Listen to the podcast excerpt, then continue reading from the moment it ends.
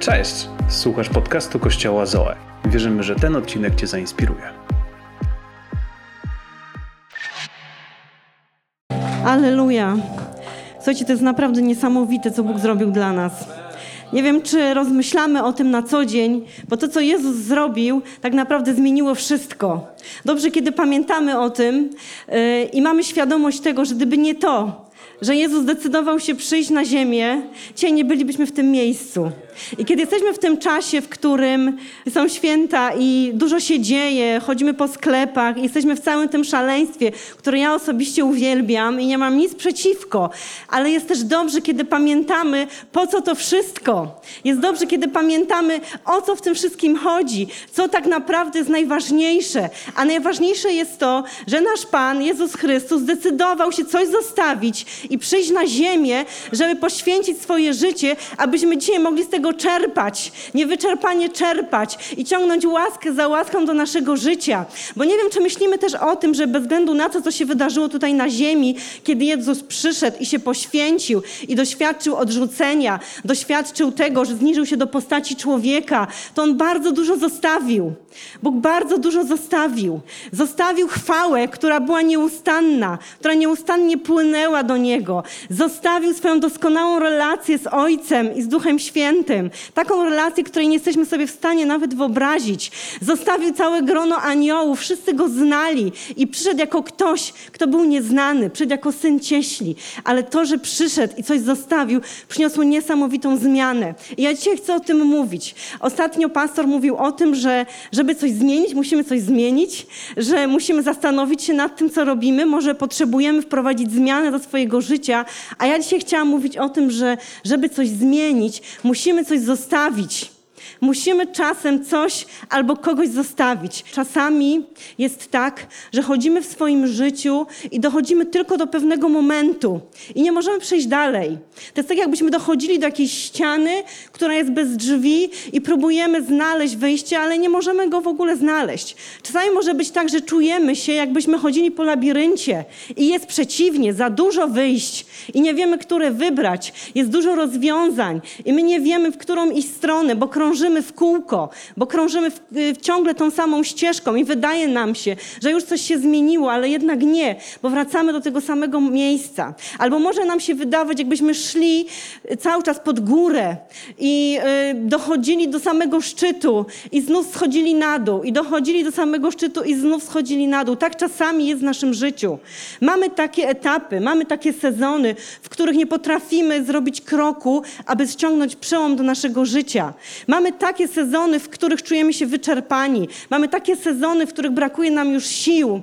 I w tym wszystkim czasami po prostu dzieje się tak dlatego, bo musimy coś zostawić. Bo czasami za bardzo przywiązujemy się do niektórych ludzi albo niektórych rzeczy i nie jesteśmy w stanie przejść przez te drzwi z tym całym ciężarem, który nosimy na sobie. Ja chciałabym, żebyśmy dzisiaj mogli zobaczyć to, co Bóg widzi w naszym życiu, abyśmy mogli zobaczyć wyraźnie, że musisz to zostawić. Może jest czas, że musisz z kimś się pożegnać. Może jest czas, że pozwolisz Bogu wziąć ten ciężar ze swojego życia, aby iść dalej.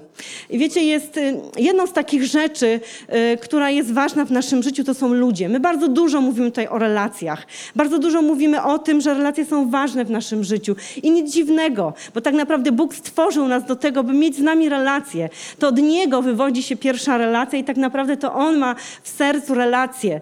Posłał Jezusa właśnie po to, by mieć z nami więź, by mieć z nami relacje. Więc my będziemy ciągle mówić o relacjach. Ale wiecie, z relacjami jest tak, że czasami one nas zatrzymują w miejscu. I może być tak, żeby iść dalej, musimy kimś się rozstać. Musimy kogoś zostawić. Musimy kogoś zostawić. Wiecie, my, ja bardzo lubię chodzić po górach. E, nie robię tego tak często, jakbym chciała już teraz, z uwagi na to, że dzieci preferują zupełnie inny wypoczynek. Ale kiedyś, kilka lat temu, wybraliśmy się z całą rodziną w Tatry. E, Sara wtedy miała 5 lat, Daniel miał 7. To było całe 10 dni, kiedy chodziliśmy po górach. Oczywiście wybieraliśmy takie szlaki, które były łagodniejsze, które były lżejsze, ale fakt jest taki, że idąc z naszymi dziećmi, pokonywaliśmy te same trasy, które mogliśmy pokonać w dwie godziny, pokonywaliśmy w cztery.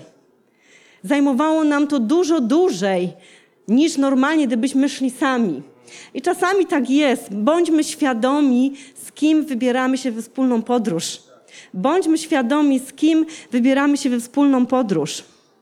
I kiedyś wybraliśmy się na taki szczyt, jeden z niższych, ma gdzieś około 1370 metrów nad poziomem morza. Jest to Sarnia Skała. Nie wiem, jeśli ktoś e, zna Tatry, to wie. To jest taki bardzo łagodny szczyt i taki dla początkujących. Zawsze od niego można zacząć.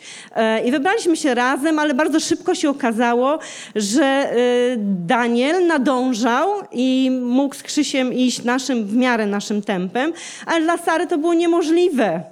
Po prostu ja musiałam zostawać ciągle z tyłu, żeby dotrzymać jej kroku. A Sarusia potrzebowała co chwilę odpocząć. Jak, odpoczęła, jak odpoczęła, to chciała się napić. Jak się napiła, to chciała coś zjeść i znowu odpocząć. A jak zaczęła odpoczywać, siadła na kamieniu, zaczęła się bawić e, piaskiem, tak? Więc e, wszyscy mnie mijali, ci, którzy wyszli już za mną, e, ci, którzy zostali, tak? I byli, i wyszli później, mijali nas. Ona się witała, rozmawiała z ludźmi, a ja szłam tak powolutku, dopasowując się do niej dopasowując się do niej. I to jest w porządku, ona miała 5 lat wtedy i to był sukces, że weszła na, tą, e, na, tą, na ten szczyt. E, i naprawdę kosztowało mnie to bardzo dużo wysiłku i cierpliwości, bo ciągle musiałam ją motywować, ale nie jest dobrze, kiedy jesteśmy związani w relacjach, które nas zatrzymują w miejscu, wzroście duchowym czy jakimkolwiek innym. Musimy się przyjrzeć tak naprawdę i zobaczyć, czy czasami za dużo czasu nie poświęcamy komuś, kto się nie rozwija i nie chce, byśmy się rozwijali. I my możemy czuć się trochę zagubieni, bo z jednej strony słyszymy, że Jezus przebywał z grzesznikami i Biblia nam wyraźnie mówi, co mamy robić, że mamy wielki nakaz misyjny i naszym przeznaczeniem jest y, wyciągać jeńców na wolność e, i zrywać kajdany i ogłaszać Bożą miłość.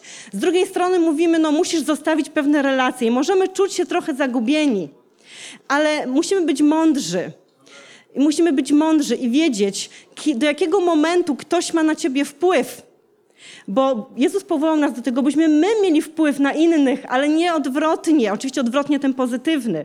Ale kiedy widzisz, że ktoś zamiast ty pociągać go do Jezusa, do Bożego Słowa, do czasu, do zmieniania jakości swojego czasu, zaczyna Ciebie pociągać, zaczyna ciągnąć się w drugą stronę. To jest sygnał, żebyś się zastanowił, czy to jest właściwa relacja. I ja absolutnie nie mówię o zerwaniu zupełnym relacji, chociaż to jest potrzebne czasami, ale mówię o tym, żeby ograniczyć ten czas na rzecz ludzi, którzy rzeczywiście potrzebują słyszeć o Bożej miłości, na rzecz ludzi, którzy być może mają coś powiedzenia do Ciebie, żebyś wzrosnął. Więc bądźmy tacy wyczuleni na to, i z kim się spotykamy, komu poświęcamy swój czas, jak dużo tego czasu jest. Zostaw relacje, które zatrzymują cię we wzroście. I takim przykładem osoby, która nie miała takiej mądrości, był Samson. O Samsonie pewnie słyszeliśmy wiele razy, ale ja bym chciała dzisiaj zwrócić uwagę na kilka rzeczy z jego życia. I w Księdze Sędziów 13 e, od 2 do 5 czytamy na temat okoliczności tego, w jaki sposób Samson przyszedł na ziemię, co się z tym związało. Ja pozwolę sobie szybko przeczytać. W tym czasie był pewien człowiek pochodzący z Sorea, z rodziny Danitów imieniem Manoach. Jego żona była niepłodna, nie rodziła. Kobiecie tej ukazał się anioł Pana i powiedział do niej: Wprawdzie jesteś niepłodna i nie masz dzieci, jednak zajdziesz w ciążę i urodzisz syna. Uważaj więc, nie pij wina ani piwa, nie jest też nic nieczystego, ponieważ zajdziesz w ciążę i urodzisz syna. Jeszcze raz. Po, jej głowie nigdy nie, po jego głowie nigdy nie przejdzie brzytwa. Chłopiec ten od urodzenia będzie poświęcony Bogu jako Nazyrejczyk. Właśnie on zacznie wybawiać Izraela spod władzy Filistynów. Wiecie, Izraelczycy byli trochę niegrzeczni znowu, buntowali się Bogu, dlatego Bóg dopuścił te ataki Filistyńczyków. Zobaczcie, jakie były okoliczności Samson, urodzin Samsona. Bóg zainicjował wszystko od początku. Zanim się urodził, miał konkretny cel nad swoim życiem. To nie było tylko tak, że Samson był silny, jak go kojarzymy. Nie, on był poświęcony do tego, by być Nazarejczykiem, czyli oddzielonym od życia codziennego, od rzeczy powszechnych, od rzeczy zwykłych. Było olbrzymie namaszczenie na jego życiem. Samson miał olbrzymią moc, był silny, tak, ale oprócz tego było olbrzymie namaszczenie nad nim. I ono dokonało się w cudowny sposób, zanim się urodził przed anioł do swojego rodziców i objawił Bożą wolę. To jest niesamowite. Nad każdym z nas jest namaszczenie. Nad każdym z nas jest namaszczenie. Odkąd Jezus przyszedł na ziemię i poszedł na krzyż i wylał swojego ducha, mamy większe namaszczenie niż wszystkie postacie z Starego Testamentu. Możemy mieć, bo mamy niesamowity dostęp do Bożej łaski i Jego namaszczenia. I czytajmy, co się stało dalej. Pomimo tego wszystkiego, Samson miał pewną słabość i wiemy, że były nią kobiety. I że były nią kobiety, bo możemy obserwować to w jego historii. E, I w Sędziów 16 czytamy. Potem Samson zakochał się w kobiecie z Doliny Sorek. Miała ona na imię Dalila. Przybyli wówczas do niej rządcy filistyńscy i zaproponowali, uwiedź go i dowiedz się, skąd się bierze jego wielka siła. I teraz, czym dałoby się go pokonać, związać i okiełznać? Jeśli nam to powiesz, każdy z nas da ci po tysiąc e, sto srebrników. Czym dałoby się go okiełznać? I, na, I Dalila była taka natrętna i chodziła za nim i manipulowała go i wzbudzała w nim e, różne uczucia i współczucie. Wiecie, jest takie przysłowie, e, nie zgadzam się z nim oczywiście, ale ona mówi, gdzie diabeł nie może, tam baby pośle. I tak jest. I tak jest czasami. Oczywiście to jest żart, ale w tej sytuacji Samson uległ. Tak? Samson uległ. Uległ, bo związał się z niewłaściwą osobą. Związał się z niewłaściwą osobą.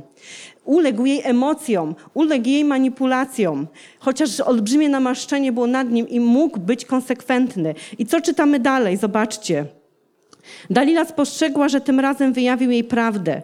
Wezwała rządców filistyńskich. Przychodźcie i tym razem wyznał mi prawdę. I rządcy przyszli z obiecaną zapłatą. Ona zaś uśpiła go na swoich kolanach. Wezwała kogoś, kto zgolił mu z głowy siedem kędziorów i poczuła, że zdobyła nad nim przewagę. Samson stracił swą siłę. Zobaczcie, uśpiła go. Uśpiła go na swoich kolanach. I Samson stracił swą siłę. Czasami jesteśmy jak uśpieni w pewnych relacjach. Możemy być jak uśpieni. Możemy nie widzieć tego, że to nie do końca jest dla nas dobre. To nie do końca jest dla nas dobre. Jeżeli dzieje się w naszym życiu tak, że dopasowujemy się z własnymi wartościami do wartości tych, które reprezentuje ktoś inny i one nie wypływają z Bożego Słowa, to znaczy, że jesteśmy uśpieni. I musimy się obudzić, żebyśmy nie usnęli na czyichś kolanach, żeby wróg nie przyszedł i nie zabrał nam naszej siły i naszego namaszczenia. I dalej czytamy, zobaczcie. Samson stracił swą siłę, Filistyńczycy nadchodzą. E, Samsonie zawołała. On zbudził się ze snu. Wyjdę z tego jak zawsze, pomyślał. Wyjdę z tego jak zawsze, pomyślał. Nie wiedział jednak, że Pan go opuścił.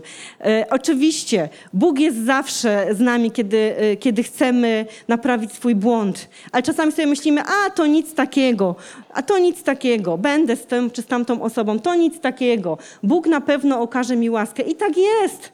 Bóg nam okaże łaskę, ale będą też konsekwencje tego w naszym życiu. To nie chodzi o to, że Bóg się od nas odwróci. To nie chodzi o to, że Bóg o nas zapomni, czy przestanie nam okazywać swoją miłość. Absolutnie. Ale będą tego konsekwencje. Może będzie ci dużo trudniej. Może będzie ci dużo trudniej. Yy, Kiedy, kiedy się nawróciłam, czy zanim się nawróciłam, może może lepiej tak powiem, zanim się nawróciłam, to usłyszałam o tym, że Jezus nas kocha, słyszałam taką pełną Ewangelię, kiedy miałam może, nie wiem, 15 lat. Ale moje życie towarzyskie kwitło, tak? Miałam dużo znajomych i tak naprawdę była to ta rzecz, która trzymała mnie z daleka od tego, aby zrobić ten krok w stronę Boga. E, I wydawało mi się, że przecież przyjdzie na to czas. Przecież Bóg się ode mnie nie odwróci. Tak, Bóg się ode mnie nie odwrócił, ale z upływem lat zaczęłam budować relacje z niewłaściwymi ludźmi. Relacje, które miały niszczący wpływ na moje życie.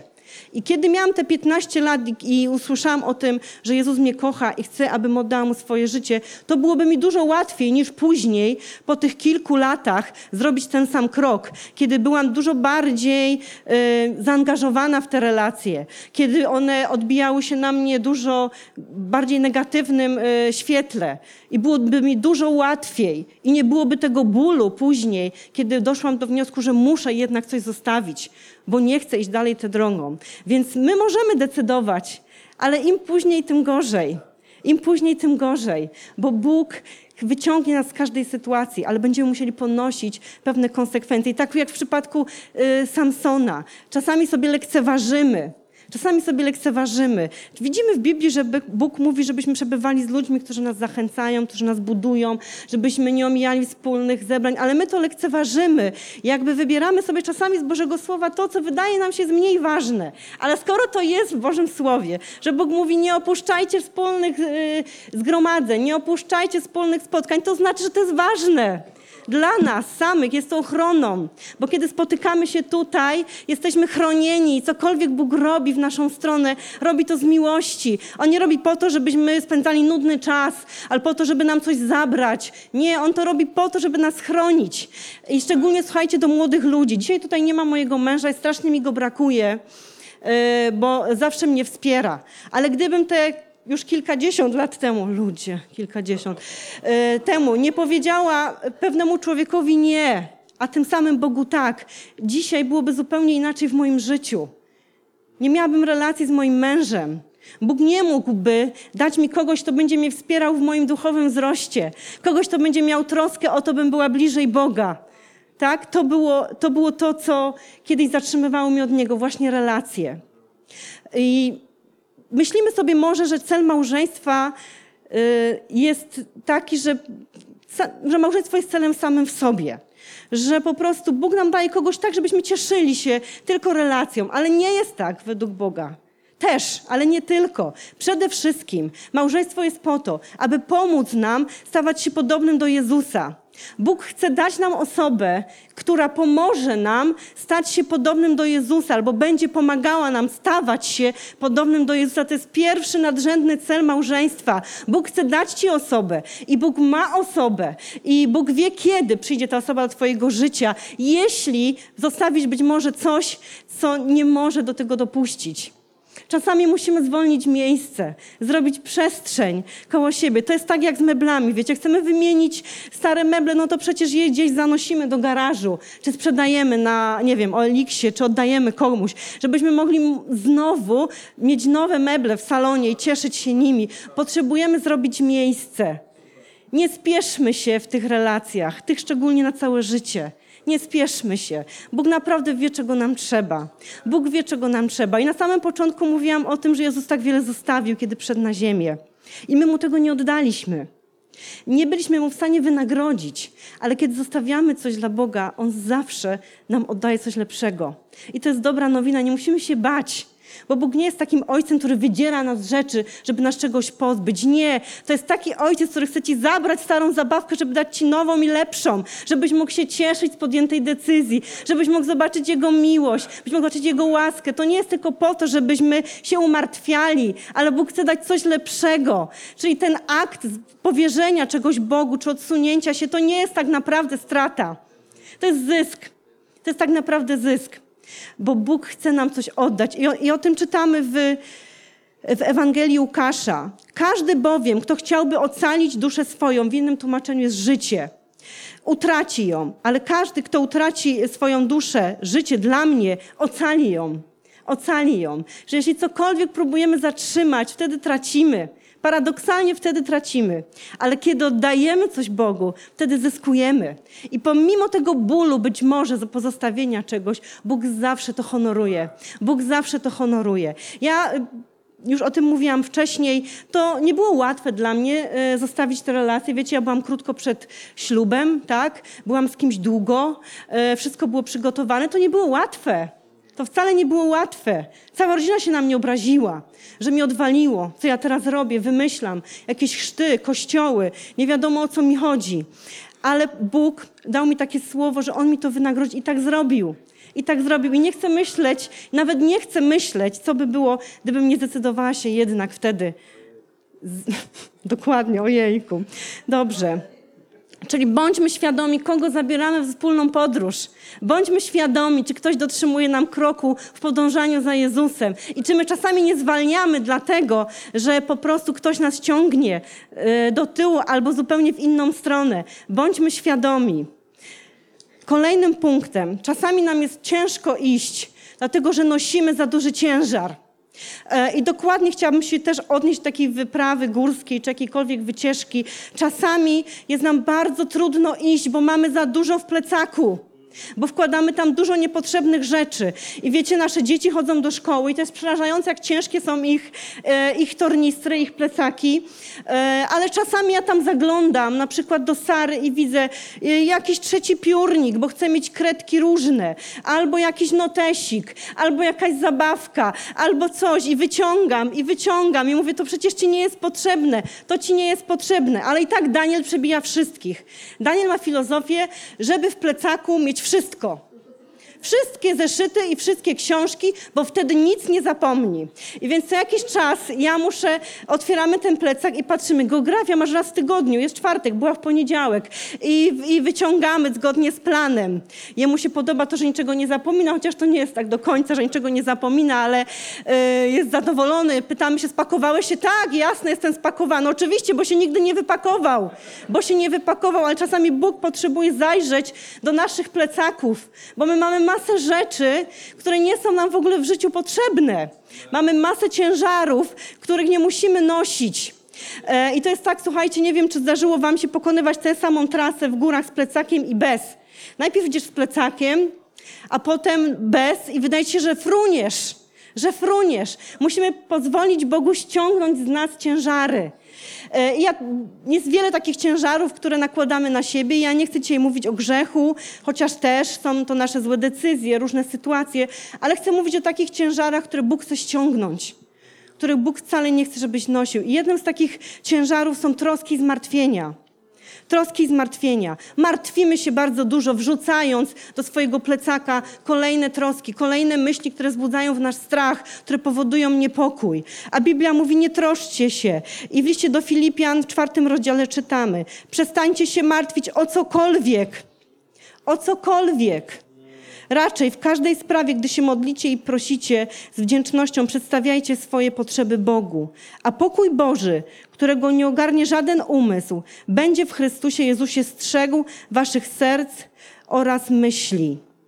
O cokolwiek. Wiecie, zmartwieniem to jest trochę tak, jakbyśmy mieli do dyspozycji wspaniałą sypialnię, gdzie jest super wygodne łóżko, e, miękkie poduszki, wspaniały klimat, ale świadomie bierzemy karimatę pod pachę i idziemy spać gdzieś w kącie. Bo Bóg chce, się, chce nam zabrać troski i nasze zmartwienia. Ale my w jakiś sposób oddajemy Mu, mówimy tak, Boże, wiem, że Ty zrobisz wszystko, jesteś potężny. Przy czym idziemy na nas, nas budzimy się rano, przychodzi jakaś myśl i znów z tym samym się zmagamy. I przychodzi, przypominamy sobie, ojej, przecież my mamy Boga. I znów Mu oddajemy, a za chwilę znowu zabieramy. I tak robimy cały czas. Bóg wyciąga z tego plecaka, a my tam wkładamy. Bóg wyciąga, a my tam wkładamy i sobie dorzucamy. I jest nam bardzo trudno iść. Albo mówi, nie musisz, dziecko, daj mi te rzeczy z tego plecaka. Ja wszystko rozwiążę, ja ci pomogę. E, pan, wiecie, mm, jedną z takich rzeczy, która mnie zawsze martwi najbardziej, to są moje dzieci. I to jest takie oczywiste. E, I moja Sara miała taką nieprzyjemną sytuację, która trwała dosyć jakiś czas w szkole. E, miała taki konflikt z koleżankami, czuła się bardzo odrzucona. Był taki czas, w którym jedna z jej przyjaciółek ją zostawiła, poszła do drugiej. Są takie bolesne rzeczy e, dla dziewczynki i też bardzo bolesne, kiedy matka to widzi i to obserwuje i nie jesteś w stanie tam iść i powiedzieć do tego dziecka, ty masz się bawić z moją córką, nie możesz tego zrobić, chociaż byłabym bliska nawet, ale nie, nie, możemy mieć wpływu na to, co robią inne dzieci, bo to byłoby bardzo niebezpieczne, e, przypuszczam. I wiem, że to było dla mnie takie trudne, bo ja się modliłam. Oczywiście to nie jest tak, że ja nie wiem, że trzeba się modlić wtedy. Modliłam się, ale cały czas kombinowałam, co zrobić, tak? Cały czas wymyślałam, jak rozwiązać ten problem. E, I ja myślę, że ona widziała też tę troskę. Kiedy wchodziła do auta, to pierwsze moje pytanie, jak było w szkole? I ona już wiedziała, że, e, że ja o coś pytam, tak? Chociaż starałam się e, oczywiście ją uspokoić, aż wreszcie Bóg mi powiedział, przecież ja kocham Sarę bardziej niż ty. Ja kocham Sarę bardziej niż ty. To jest niemożliwe, myślę sobie. Ale tak jest. Nam jest ciężko uwierzyć rodzicom, że ktoś kocha nasze dzieci bardziej niż my. Albo mówi, ja ją kocham bardziej niż ty. I bardziej niż tobie zależy mi, by czuła się dobrze. Bardziej niż tobie zależy mi, by czuła się bezpiecznie. By miała wszystko, czego jej trzeba. I by niczego jej nie brakowało. I Bóg wlał taki pokój do mojego serca, że mogłam oddać to zupełnie Bogu. To nie znaczy, że wszystko się zmieniło. To nie znaczy, że wszystko się zmieniło, ale moja postawa pokoju i wiary to było coś, co ją wzmacnia, bo dla niej to jest pierwsze doświadczenie z Bogiem. To jest jej pierwsze doświadczenie z Bogiem, y, kiedy może odczuć, że jest przy niej Jezus, kiedy inni ją opuszczą. Sara mówi cały czas, że będzie pastorem. Ja mówię, no widzisz, to ci się przyda, tak? To ci się przyda. E, mówi tak, odkąd miała 4 lata. Zobaczymy, będziemy obserwować. Jakkolwiek, czasami musimy coś Bogu oddać i zaufać. Bóg to zrobi lepiej niż my. Naprawdę. Druga rzecz, kolejna, która jest ciężarem w naszym życiu, to jest poczucie bycia niewystarczającym. Poczucie bycia niewystarczającym. Czasem czujemy się, że nam czegoś brakuje. Dzieje się tak wtedy, kiedy porównujemy się z innymi.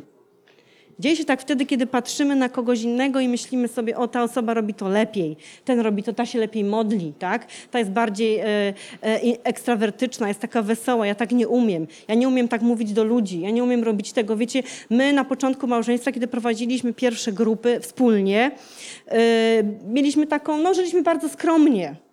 Wtedy, teraz też żyjemy skromnie, a wtedy jeszcze skromniej. Żyliśmy skromnie. Ja czułam się gorsza, wiecie?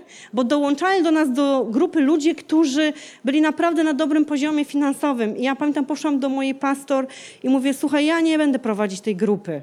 Bo my jesteśmy tacy biedni po prostu. Co ja mogę dać tym ludziom? Patrzą na mnie i co? No oczywiście ona mnie wyprostowała. E, I tak jest.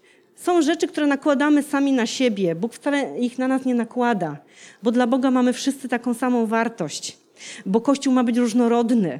I kiedy czujesz się niewystarczający, to znaczy za bardzo polegasz na sobie, bo Słowo Boże mówi tak. W liście do Koryntian, drugim liście do Koryntian. Ale mi Bóg odpowiedział: Wystarczy ci moja łaska, w słabości doskonali się moc. Z tym większą więc przyjemnością będę szczycił się ze słabości. Tak chcę, by dzięki temu zamieszkała we mnie moc Chrystusa. Dlatego chwalę sobie słabości, zniewagi, potrzeby prześladowania i uciski dla Chrystusa. Bo kiedy jestem słaby, wtedy jestem mocny. Wtedy jestem mocny. I wiecie, tak naprawdę ta grupa, o której wam mówię, to była jedna z takich e, najsilniejszych naszych grup. I to w ogóle to było jakieś kłamstwo. I diabeł będzie wkładał nam te kłamstwa, że nie możemy czegoś robić. I my je przyjmujemy, a Bóg znowu chce wyciągnąć z tego plecaka. Co ty mówisz? Przecież w, w twoich słabościach ja się objawiam. Nawet jak jesteś słaby, to dobrze, bo inaczej byś polegał na sobie. A tak ja jestem przy tobie i ja chcę cię wzmocnić. Dobrze, kolejny ciężar, który myślę, że e, atakuje wiele osób, to jest poczucie winy. To jest poczucie winy i potępienie. Poczucie winy przychodzi do naszego życia z dwóch powodów. Albo zrobiliśmy coś złego e, i diabeł nam ciągle to przypomina, albo wyrastaliśmy, albo może doświadczyliśmy w swoim życiu takiej ciągłej krytyki, e, która powoduje, że ciągle czujemy się e, za coś winni i ciągle o coś się podejrzewa. I poczucie winy, poczucie winy może męczyć kogoś latami, a może przyjść z nienacka. I moja bliska przyjaciółka zrobiła kiedyś coś złego w swoim życiu. Yy, nie chodzi do tego kościoła. I przez lata nie była w stanie się podnieść z tego, bo diabeł przychodził i ją potępiał. Przychodził i mówił, a widzisz, ty nie możesz służyć. Jak ty mogłabyś mówić coś do ludzi, kiedy zrobiłaś to i to? Nie możesz sobie pozwolić na to, żeby mówić innym o Bogu. Ty? I próbowała się z tego wydostać, ale to było bardzo trudne, bo te myśli były takie autentyczne. Te myśli były takie żywe. I kiedy, zaczyna, kiedy się podnosiła i zaczynała coś robić, ja przychodził i jej mówił, pamiętasz, co zrobiłaś? Pamiętasz, co zrobiłaś? I z nami jest tak bardzo często. Być może, być może zdarzyło się coś złego. Może ktoś nawalił. Może popełnił grzech. Może zrobił coś naprawdę, co śni mu się po nocach, ale pamiętaj, nie ma takiego grzechu, którego nie zmyłaby krew Jezusa. Nie ma takiego grzechu, którego nie zmyłaby krew Jezusa. I czasami to, co potraf, potrzebujemy zrobić, to przebaczyć sobie. Przebaczyć sobie. Po prostu przyjąć Boże przebaczenie i powiedzieć: Odpuszczam sobie. Odpuszczam sobie. To jest trudne ale bardzo często jest tak, że jak rozmawiamy z ludźmi, że wiele osób wkłada do tego swojego plecaka to poczucie winy i potępienie. Wiecie, ja też wyrastałam w takim potępieniu. Nie dlatego, żeby ktoś mnie nie kochał, bo moi rodzice e, kochali mnie bardzo, ale dlatego, że może nie było u mnie w domu takiej kultury zachęty. ale było raczej takie narzekanie. Mój tata był taką osobą, chociaż bardzo mi go brakuje, bo już odszedł do Pana. E, Natomiast e, jak, kiedy byłam dzieckiem, to był taką osobą, która często się obrażała o coś. To nie było tak, że powiedział o co. Nikt nie wiedział o co. Czasami wystarczyło, że poszedł do łazienki, wrócił i był zły. I nikt nie wiedział, o co mu chodziło. Więc byliśmy trochę w takim poczuciu takiego zastraszenia, takiej kontroli, że może coś zrobiliśmy. Ja gdzieś tym wyrastałam. To jest bardzo niebezpieczne, kiedy tak się ciągle obrażamy. Lepiej wywalić, co mamy na myśli, żeby inni wiedzieli. E, Ja wyrastałam w tym poczuciu potępienia, poczuciu winy. Jak się coś stało, zawsze czułam się, że to jest moja wina. Ktoś się w towarzystwie obraził, to od razu pomyślałam, to pewnie przeze mnie. Coś powiedziałam. Ale tak nie jest. Bóg nie chce, żebyśmy chodzili w poczuciu i w potępieniu. I możemy sobie mm, przeczytać Rzymian 8:31. Czyż to nie jest wspaniałe, jeśli Bóg jest po naszej stronie? Kto może stanąć przeciwko nam? On, który nawet własnego syna nie oszczędził, ale go za nas wszystkich wydał. Jak żeby wraz z nim nie miał nas obdarzyć wszelkim innym dobrem? I teraz słuchajcie, kto ma oskarżać wybranych przez Boga? Przecież Bóg usprawiedliwia. Kto ma potępiać? Jezus Chrystus, który umarł więcej, który zmartwychwstał i przebywa po prawicy Boga, On przecież wstawia się za nami. Co nas odłączy od miłości Chrystusowej? Udręka, ucisk czy prześladowanie, głód, nagość? Nie, nic nas nie odłączy od miłości Chrystusowej. Nikt. Bo kiedy przyjmujesz Jezusa, to Bóg patrzy na ciebie jak na Niego. I na tym po- polega przyjęcie Bożej sprawiedliwości. Kiedy pokutujesz, kiedy przepraszasz Boga za swój grzech, to Bóg już go nie widzi. On patrzy na nas, jak patrzył na Jezusa. W taki sam sposób, bo widzi Jezusa, bo się chowasz za Nim. Dlatego Bóg, nie jest, Bóg nas nie potępia. Jeżeli czujemy potępienie, musimy powiedzieć odejdź w imieniu Jezusa. Odejdź w imieniu Jezusa. Musimy się nauczyć Bożego Słowa i powiedzieć, Boże Słowo mówi, nie ma potępienia dla tych, którzy są w Chrystusie. Bo diabeł będzie przychodził nas dręczył i będzie nam wkładał te kamienie. Jesteś niewystarczający, tak? Martw się. Czuj się potępiony. Ty jesteś winny temu, co się stało. Pamiętasz, co zrobiłeś dwa lata temu, co powiedziałeś i będzie nas tak dręczył. Ale już na sam koniec pomyślmy o Piotrze.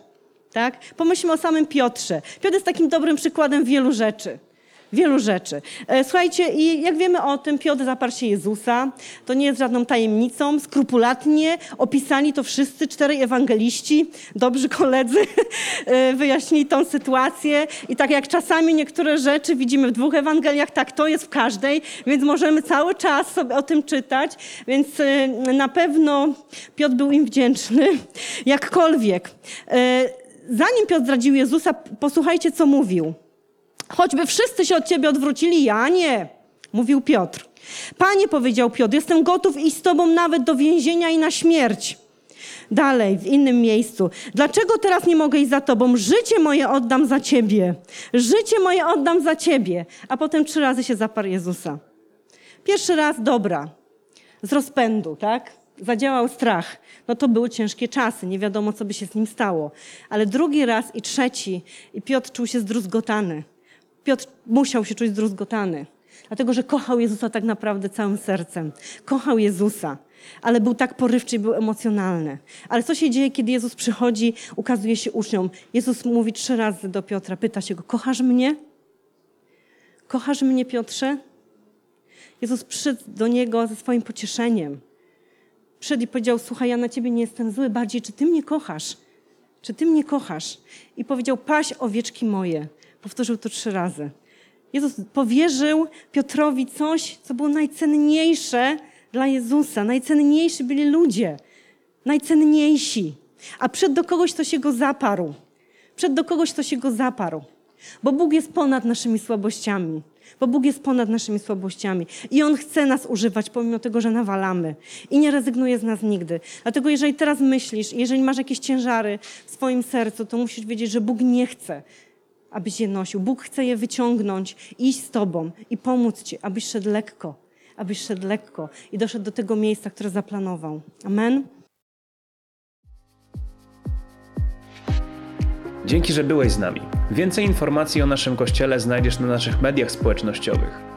Wierzymy, że najlepsze jest jeszcze przed nami.